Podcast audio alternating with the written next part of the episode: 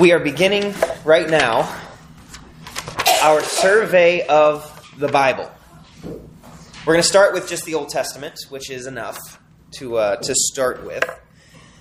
Uh, this is the kind of series that's probably going to take us two to three, four years to get through the whole Bible. Uh, along the way, we'll probably interrupt and have some other studies that we do here and there. Um, but at least for the next five to seven weeks, we'll be doing the Pentateuch, and we'll be getting through Genesis, Exodus, Leviticus, Numbers, and Deuteronomy, and hopefully just keep on trekking. Um, I don't have any plans to interrupt at this point. Um, before we jump in, I just want to go ahead and say this is all borrowed information.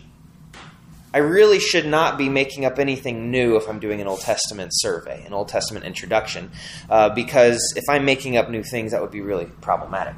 Uh, so let me go ahead and tell you um, there is a professor a name, uh, uh by the name of Miles Van Pelt.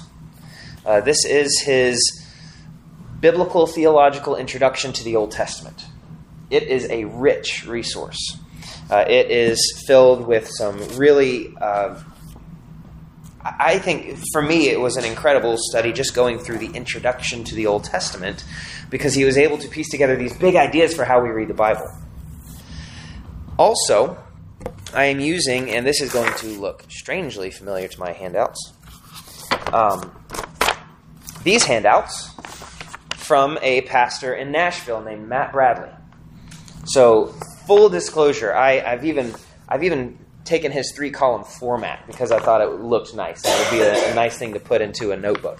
Um, I'm borrowing a lot of his information and I'm accenting and supplementing with Miles Van Pelt. I will also be using um, other resources such as the Reformation Study Bible and Old Testament Introduction by Hill and Walton, um, along with. Um, oh, there are a number of other resources, and I will bring them and show them to you as I use them uh, in particular. Um, Longman and Dillard, I think, is the other Old Testament introduction. I think that's the one I'm using more so than Hill and Walton. Yes, yeah, yeah, yeah. Um, so you'll notice the date at the top is February 5th. I did not bother reprinting these. I hope you'll forgive me. what I'd like to do, open up your Bibles to the table of contents. I don't think I've ever heard a pastor say that. really? yeah. I guess that, uh, yeah, it's a good place to start. If you have not yet memorized the books of the Bible in order, there are some really catchy songs. Did you demonstrate one? Uh, I actually don't know a single one. I never learned the songs. I just learned the words. Um, I'm not a good student. it, I'm having trouble actually finding the table of contents in this Bible. There it is. Okay.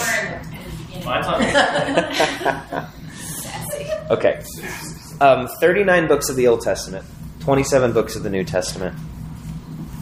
You'll notice the first five are Genesis, Exodus, Leviticus, Numbers, Deuteronomy.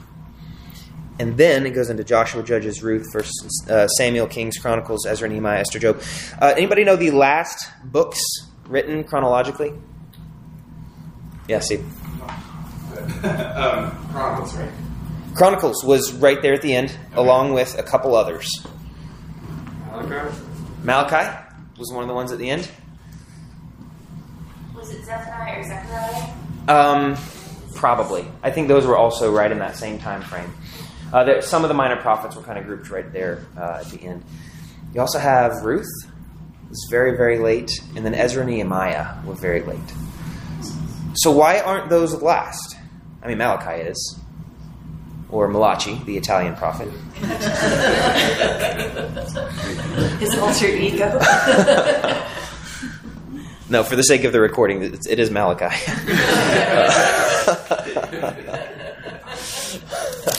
um, you see the major literary divisions there uh, in that first box on the handout. These are how they are organized in our Bibles Pentateuch, history, poetry, and wisdom, major prophets, minor prophets. So this is a. Um, this is actually not the Jewish arrangement of the Old Testament. So many of you are probably familiar with this. I'm going to go ahead and have you flip over to the back where there's the diagram. And you'll see there's this really, really neat diagram that was really helpful for me. I had never spent much time with the Jewish order of the Old Testament, and um, Man, uh, I can't say it. Miles Van Pelt is a uh, a big fan of this order and the organ- the, the uh, understanding that it brings. So you'll notice it, it, starts with Genesis, Exodus, Leviticus, Numbers, Deuteronomy. That's the, the gray is the Old Testament, the, Jew, um, the Jewish order, Hebrew Bible order. And then it's you move into from the law into the prophets. You got Joshua, Judges, Samuel, Kings, Isaiah, Jeremiah, Ezekiel, the 12. And then you move into the writings. Psalms, Job, Proverbs, Ruth, Song of Songs, Ecclesiastes, Lamentations, Esther, Daniel, Ezra, Nehemiah, Chronicles. Now you'll notice in the prophets there's one called the 12. The, the book of the 12 is how the minor prophets have almost always been given. Like, as far as we know, in terms of um, manuscripts, it's been the book of the 12, those 12 together. There are differences in the order of them, but it's always been those 12 together. So they are uh, put under the prophets category. Uh, we'll come back to this order because this uh, Hebrew Bible order actually follows this very simple law prophet writing structure that is covenant, covenant history, covenant life structure. Uh, so that's just uh, an interesting point for us. It doesn't change how we're going to go through the Old Testament, it doesn't change. Um, the validity of our Bibles or the order of our Bibles, but um, it, it, gives us some insight into some of the um, the intentional structuring of, of the Old Testament and grouping of the books. Why do we start with the Old Testament? Why not just jump into the New Testament? There's so many. I, I, know some denominations, even here within five, ten minutes of here, that they just simply don't think the Old Testament's relevant anymore. They just teach from the New Testament. What's the problem with that? It's God's storyline from start to finish. And it all connects beautifully, actually. It really does. Yeah. Yeah. And it's, it, you, it's hard to understand what's in the New Testament without the context of the Old. Yep. What's an example of something that the New Testament tells us that is just the richness is not uh, plumbed until you understand the Old Testament background? Any example? Yeah. The whole book of Hebrews. The whole book of Hebrews. Yes, absolutely. What about the Son of Man? Yes. Like the title, the Son mm-hmm. of Man, the significance of mm-hmm. it yeah, if you don't know Daniel seven, uh, that's that's a pretty. Actually, it's a derogatory term almost compared to Son of God. Why would you call yourself Son of Man? That sounds really pedantic. Yeah. The history of baptism, just how deeper it is than just what is revealed in the New Testament. Mm-hmm. Mm-hmm. Yeah, you, have got to understand in, in, that world where baptism becomes the sign of the covenant of the, the new covenant, if you don't understand that it's coming out of this this Jewish culture with circumcision, and it's it really doesn't make sense. Yeah. Uh, yes. Yeah, the Book of Revelation is completely incomprehensible yes. without the Old Testament back. Yes. Yes. Absolutely. Yes. But sin and our inability to keep the law.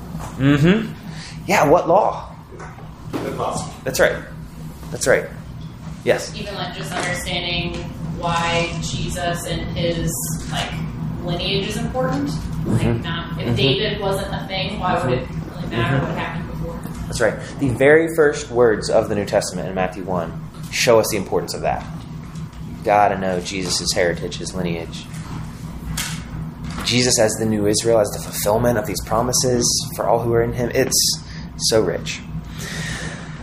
The uh, y'all have probably heard this phrase: the Old Testament is in the New Testament revealed. The New Testament is in the Old Testament concealed. Uh, what that means is all these things we're talking about about who Jesus is, they're concealed in the Old Testament. They're the, the shadows uh, that that become clear when you get to the New Testament. And the New Testament, excuse me, the Old Testament is in the New Testament revealed. It's made clear. The story of the Old Testament with the New Testament reveals our need and what God is doing to meet our need. That goes back to your point about this is the story of God's redemption and his work from beginning to end. This is also called redemptive history. God didn't start redeeming people in Matthew 1. His redemption began in Genesis 3. Um, and even before that, we believe in the covenant of, of redemption, that this began long before time even began. Um, but we will get there. I love Romans 1 1 through 3, and I actually really didn't understand the richness of it until I believe it was Miles Van Pelt helped me understand this. By the way, I highly recommend. Um, he is. There are free lectures and resources by Miles Van Pelt on a website called Biblical Theology. And there are 37, I believe, lectures on the Old Testament by Miles Van Pelt himself. Free access. You just got to create an account, and it's all yours to watch. So uh, I can, if you're interested in that, let me know. I can send that out. Send that out. Yeah, you great. I'm Say work. again. Yes, Miles Van Pelt, Yeah, what was the website? uh, Biblical Theology. I believe that's what it's called. It looks like you have the reference at the bottom. Of Oh, too. great. That's right. It is down there.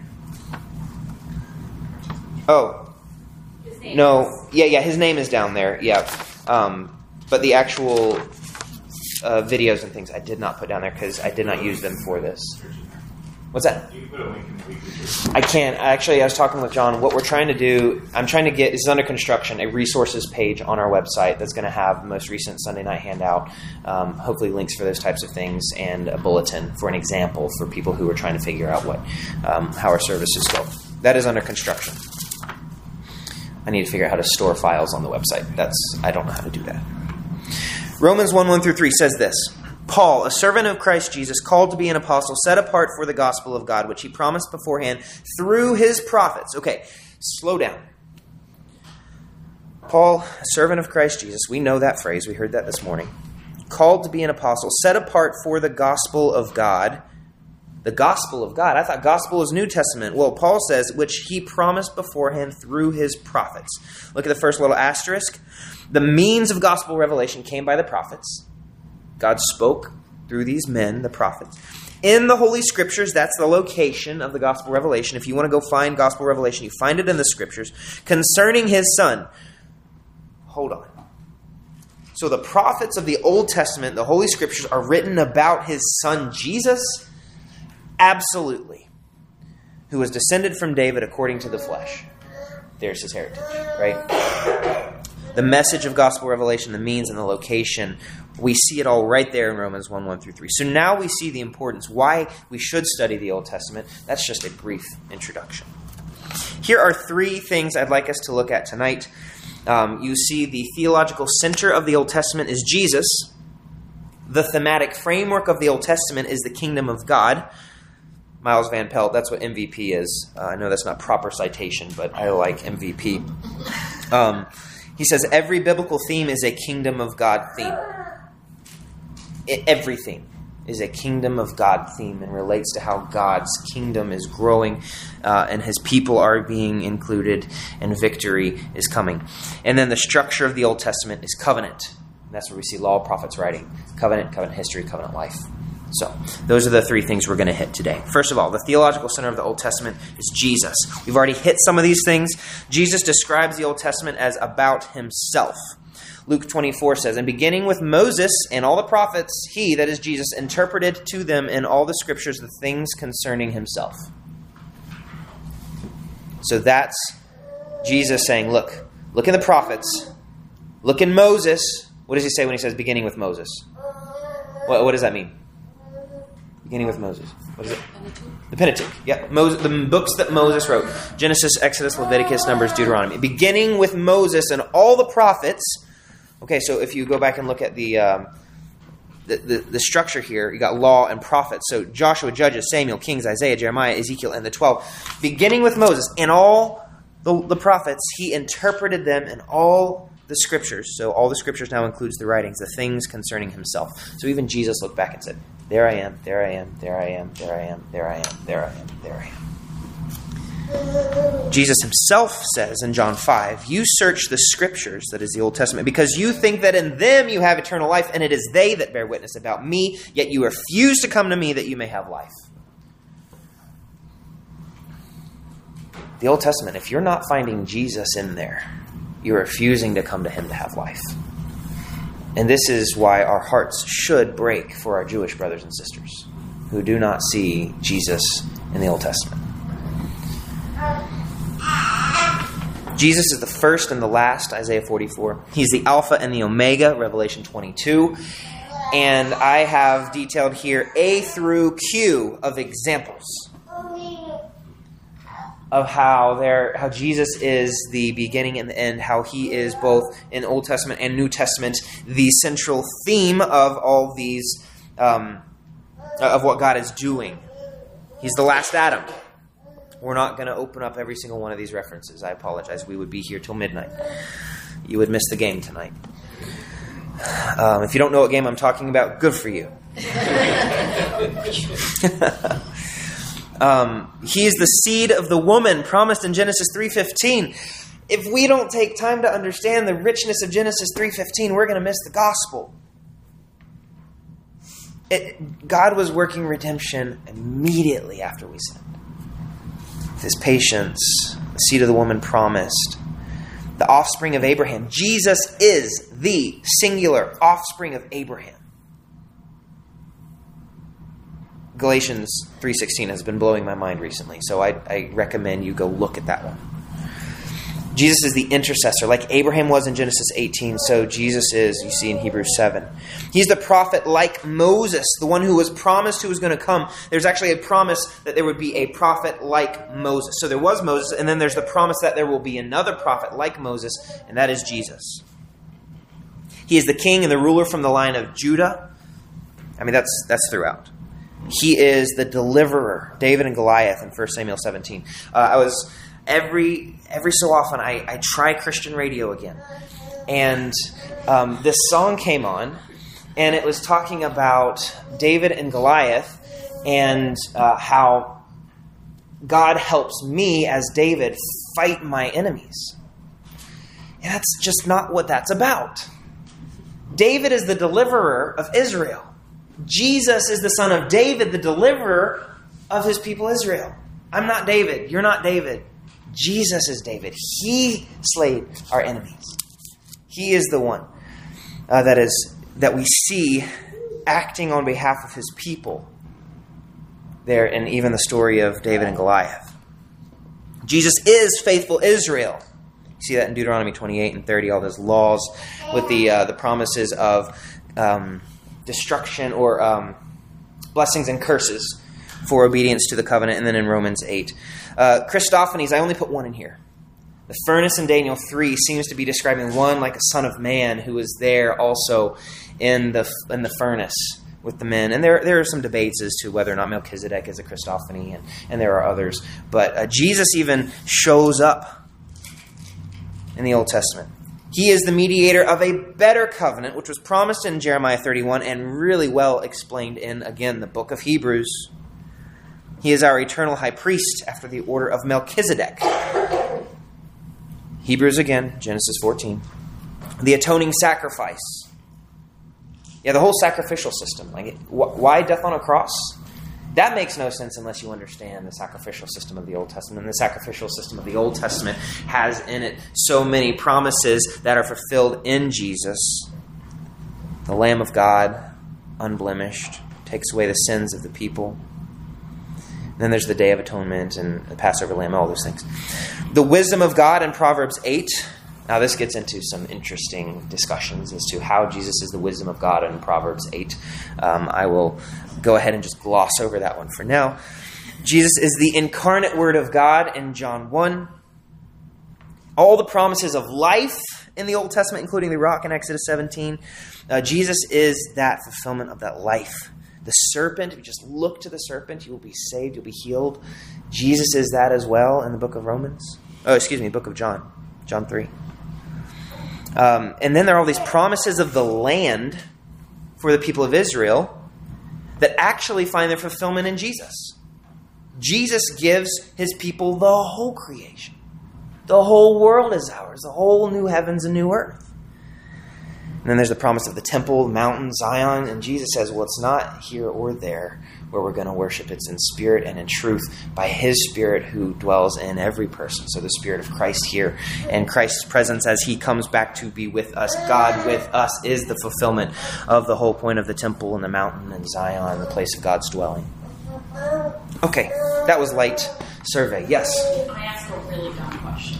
It- it's not dumb. Go ahead. I what is a Christophany? Chris, thank you. Christophany is a um, the uh, an appearing of Christ before he became Jesus of Nazareth. Thank you. Absolutely, absolutely. Appearing of the Son of God. I guess we'll put it that way. Second person of the Trinity. Yes. A like a true embodiment or a example. I don't. I'm not confident enough in an answer on that one. Okay. Because I guess would it? Because you said you weren't sure if Melchizedek was a Christophany or not. Well, I'm, I have opinions, but um, yeah, there. yeah. Okay. Uh, sorry. I was just gonna ask because a, other Christophanies in the Old Testament would always be human embodiments, or would they Great question. Okay. I'll look into it. How about the pillar and the fire? It says, I think the word says the angel of the Lord went before them in a pillar of fire. So it's not an actual embodiment, but usually the angel of the Lord is is uh, Christoph. Yeah, that is. I, I'm I'm going to go ahead and say not every time, Right. but Right. but yes, the um, yeah angel of the Lord is often discussed as potential Christophanies too. So So uh, wrestling with Jacob, Israel. um, yes,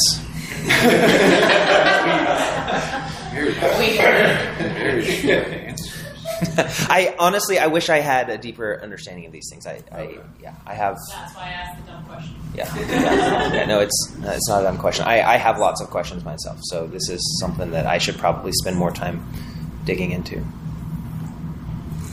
That's that's sometimes the danger of stealing everybody else's material. Like I don't know all the background of, of what went into this, so There are also some answers we just won't have Yeah. until we're right. in his presence. And then we can ask. right. I have a feeling. There's going to be a whole seminar series. R.C. Sproul will be teaching it. He's already putting together his lesson plans. I was gonna say, I want to hear from all. Um, No, the truth is, I'm looking forward to hearing from that no-name pastor in Montana that had 20 parishioners for 50 years and such a rich understanding of Scripture. Maybe it wasn't Montana. Maybe it was a different country. Most likely.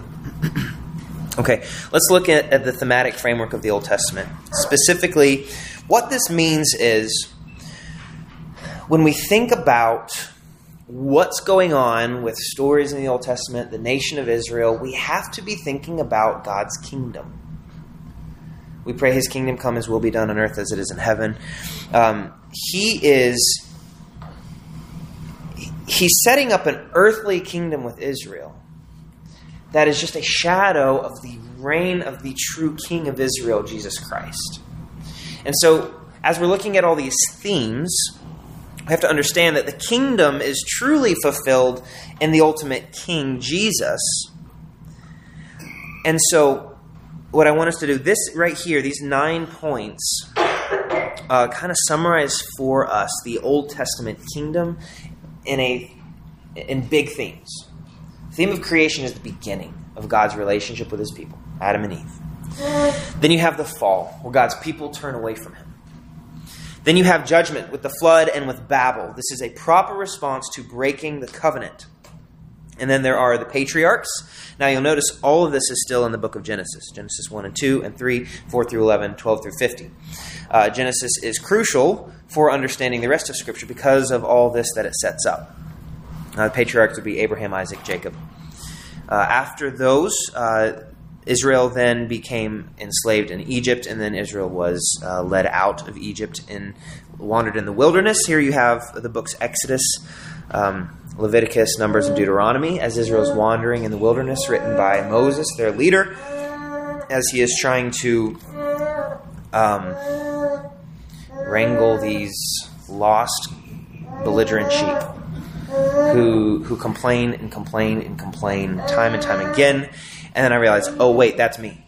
Uh, so these kingdom themes also are true of us. Um, so Israel wandered in the wilderness, Exodus through Deuteronomy, and then you move into the books of Joshua, Judges, Ruth, First, Second Samuel, First, Second Chronicles, First, Second Kings. The, they describe the stories of how Israel occupied the land. Now Israel occupied the land with judges, and then also with kings, earthly kings, and we realize the third king, Solomon, well, his infidelity led immediately into Israel's decline, into the divided kingdom, into exile. That starts in 1 Kings 11. So after Israel's in the land, then they are sent into exile. This happens in two stages from um, Babylon and Assyria. You, you see the life in exile in the book of Lamentations and Esther and Daniel and Ezra and Nehemiah. Ezra Nehemiah is kind of the return from exile, uh, rebuilding the temple, those types of things, the, the um, opposition they faced.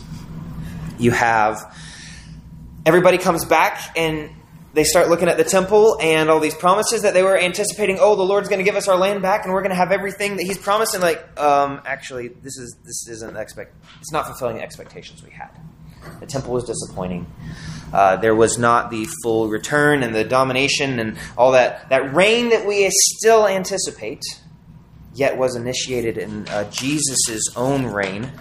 So, in um, many senses, it has begun in in profound senses, it has begun in Christ. And we also anticipate all those promises to be fulfilled when he returns. And then they anticipate the true king of the kingdom of God. Uh, and that's a theme that you see throughout a lot of the latter writings and the prophets. But it's also promised earlier on with the Moses, the, the prophet like Moses who will come. So, that's kind of the thematic framework of how uh, of the kingdom of God and how Jesus then comes and fulfills all these things as the true king of the true nation of Israel, all those who are descended by Abraham from Abraham by faith. Okay, thoughts? Yes. So on the topic of uh, coming back to the land after exile, um, if I'm remembering correctly, the exile doesn't really end. Um, like they go back, they make a new temple, but like you just mentioned, like God doesn't build the temple in the same way that He did with Solomon. Right. So uh, obviously, we see in uh, Ezra and Nehemiah, um, God was at work in making those things happen um, and allowing these people to go home, but like didn't really I mean, it was intentional that he didn't complete the job, so to speak. Yep, yep. But um, Yes, to keep them waiting, okay. to keep their eyes in anticipation of the true king, who they really needed the whole time. Um, and so then he arrives 400 years later. Yep, that's good. Okay, all right. Was it the return from exile? The, a remnant, though it wasn't the entire nation. Perhaps I don't. I don't. I guess I don't have a complete thought on that.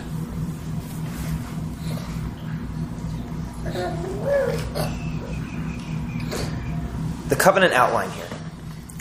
We are. Um, I know some of you are looking at this like, oh man, I, I thought we were getting into a church that had good covenant theology. Um, this is copied and pasted. All right. Oh, there are three covenants: covenant of redemption, covenant of works, covenant of grace. Uh, the covenant of redemption is that underlying covenant that God has made, uh, Father, Son, and Holy Spirit, to save God's people. We see the covenant of works in Genesis 1 and 2. It did not end at Genesis 2, but for those who trust God's work in, of redemption, the covenant of grace steps in in Genesis 3 and goes all the way to Malachi. And there are examples of the covenant of grace throughout the Old Testament the Abrahamic covenant, the Mosaic covenant, the Davidic covenant, the New covenant. And some people are saying, but what about the Noahic covenant? What about the Levitical covenant? This is not comprehensive. Also, there's debate over whether the Noahic covenant was a covenant of grace or not. Um, so, if you have, if you are interested in that, let's talk about that separately. The, the covenant theology thing is a whole world we could get into. Um, let's flip over to the back. I want us to focus on these the prologue, law, prophets, writings, epilogue. Covenant, covenant history, covenant life. I think this is a really helpful way to think about the Old Testament and the New Testament. You see the New Testament in parallel with the Old Testament. Uh, the the covenant really Matthew, Mark, Luke, and John. Well, let's let me back up. Let's, let's look at Genesis and Revelation, the prologue and the epilogue. I think this um, chiastic structure. Y'all see that the A B C C B A. Uh, that's the chiastic structure. Just in, in, in Greek, uh, the key is the, the X. And so this is kind of like half of the X, which is where A, B, C, C, B, A, kind of shaped like half of an X. This is actually common throughout the Old Testament. We're going to be looking at chiastic structures throughout the, the Old Testament, I'm sure. Um, but if you look here at A versus A prime, it's talking about creation of heaven and earth in Genesis 1 and 2, and then the creation of the new heaven and the new earth in Revelation 21 and 22.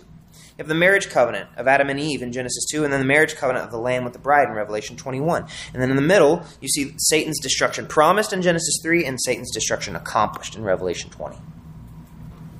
How in the world could a human have planned this kind of overarching literary structure over 15 years across so many different authors?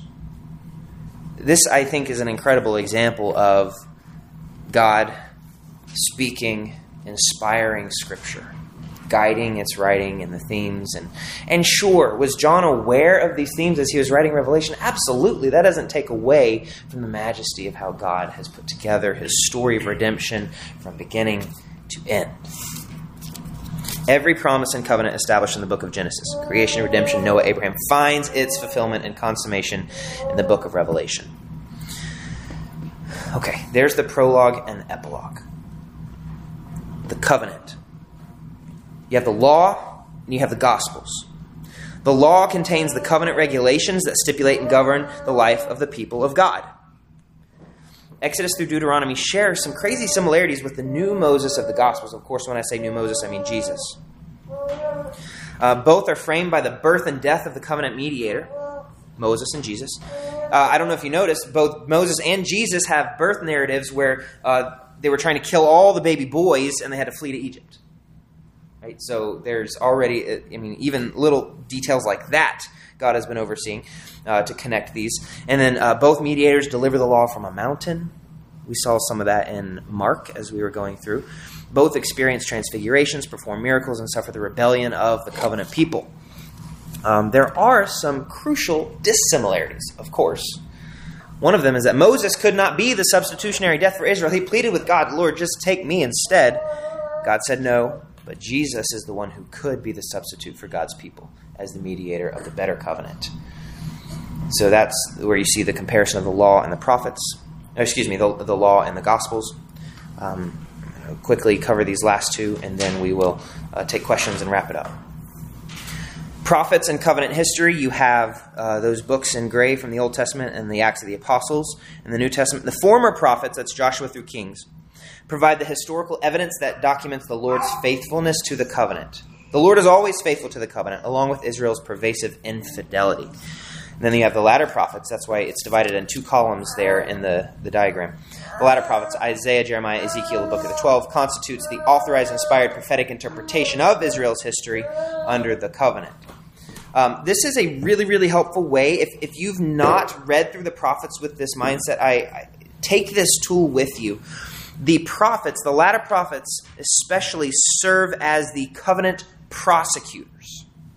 They come to Israel and say, Here's the covenant, here are the stipulations, here's where you've broken them, here's the sin, here's the punishment that you're due, and then there's always the promise of restoration for the remnant. There's the promise of restoration for those who hang on, who believe that Jesus will do everything promised in the covenant. Of course, they didn't know at that time that the name was Jesus of Nazareth, but they knew it was going to be God's doing, God's Messiah who was going to come and save his people. Acts, the book of Acts, similarly contains a history of the early church under the new covenant with the prophetic ministry of the apostles at work. Uh, in the Old Testament, the covenant people's movement was to the promised land, and in the New Testament, the covenant people's movement is from the promised land to the ends of the earth.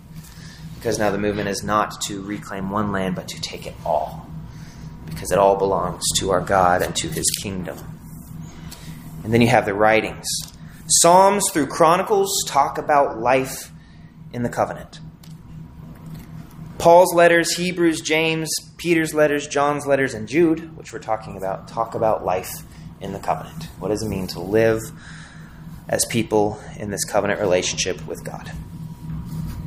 So there's a brief structure of even the whole Bible, not just the Old Testament, hopefully giving us some uh, important themes to focus on, especially we think about Jesus as the focus, as we think about the kingdom developing thematically, and we think about the structure of the Old Testament um, being the covenant and God's relationship with his people.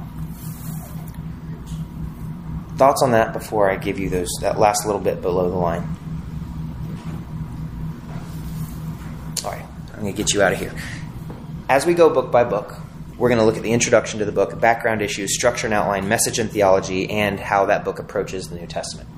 I may not hit every single one of these with every book, but the point is going to be to focus on this biblical understanding of how these things fit into the story of Scripture, how they approach the New Testament.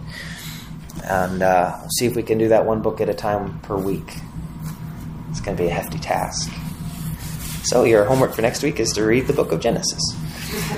I mean, if you want to, go for it. Um, I am also considering doing a intro to the Pentateuch next week. We'll see how the studies go this week. All right. Final thoughts. Also, right instead of. Uh, it would be the intro to the Pentateuch, and then we'd push Genesis one more week. Yeah. Maybe I can do them together. That's what I'm trying to figure out. Genesis is so rich. Yeah, it'd be hard to share that's time. All right, uh, let's pray. Thank you, Lord, for your word. We pray that we would be continue to be students of it who grow and soak it up and want to learn more and more. Would you be with us now as we uh, close our Lord's Day? Would we sing your praise uh, to your glory? And would we also give you not just this day, but all seven? Uh, would you be with us by your Spirit and encourage us um, this week as we go out into the world? It's in Jesus' name we pray. Amen.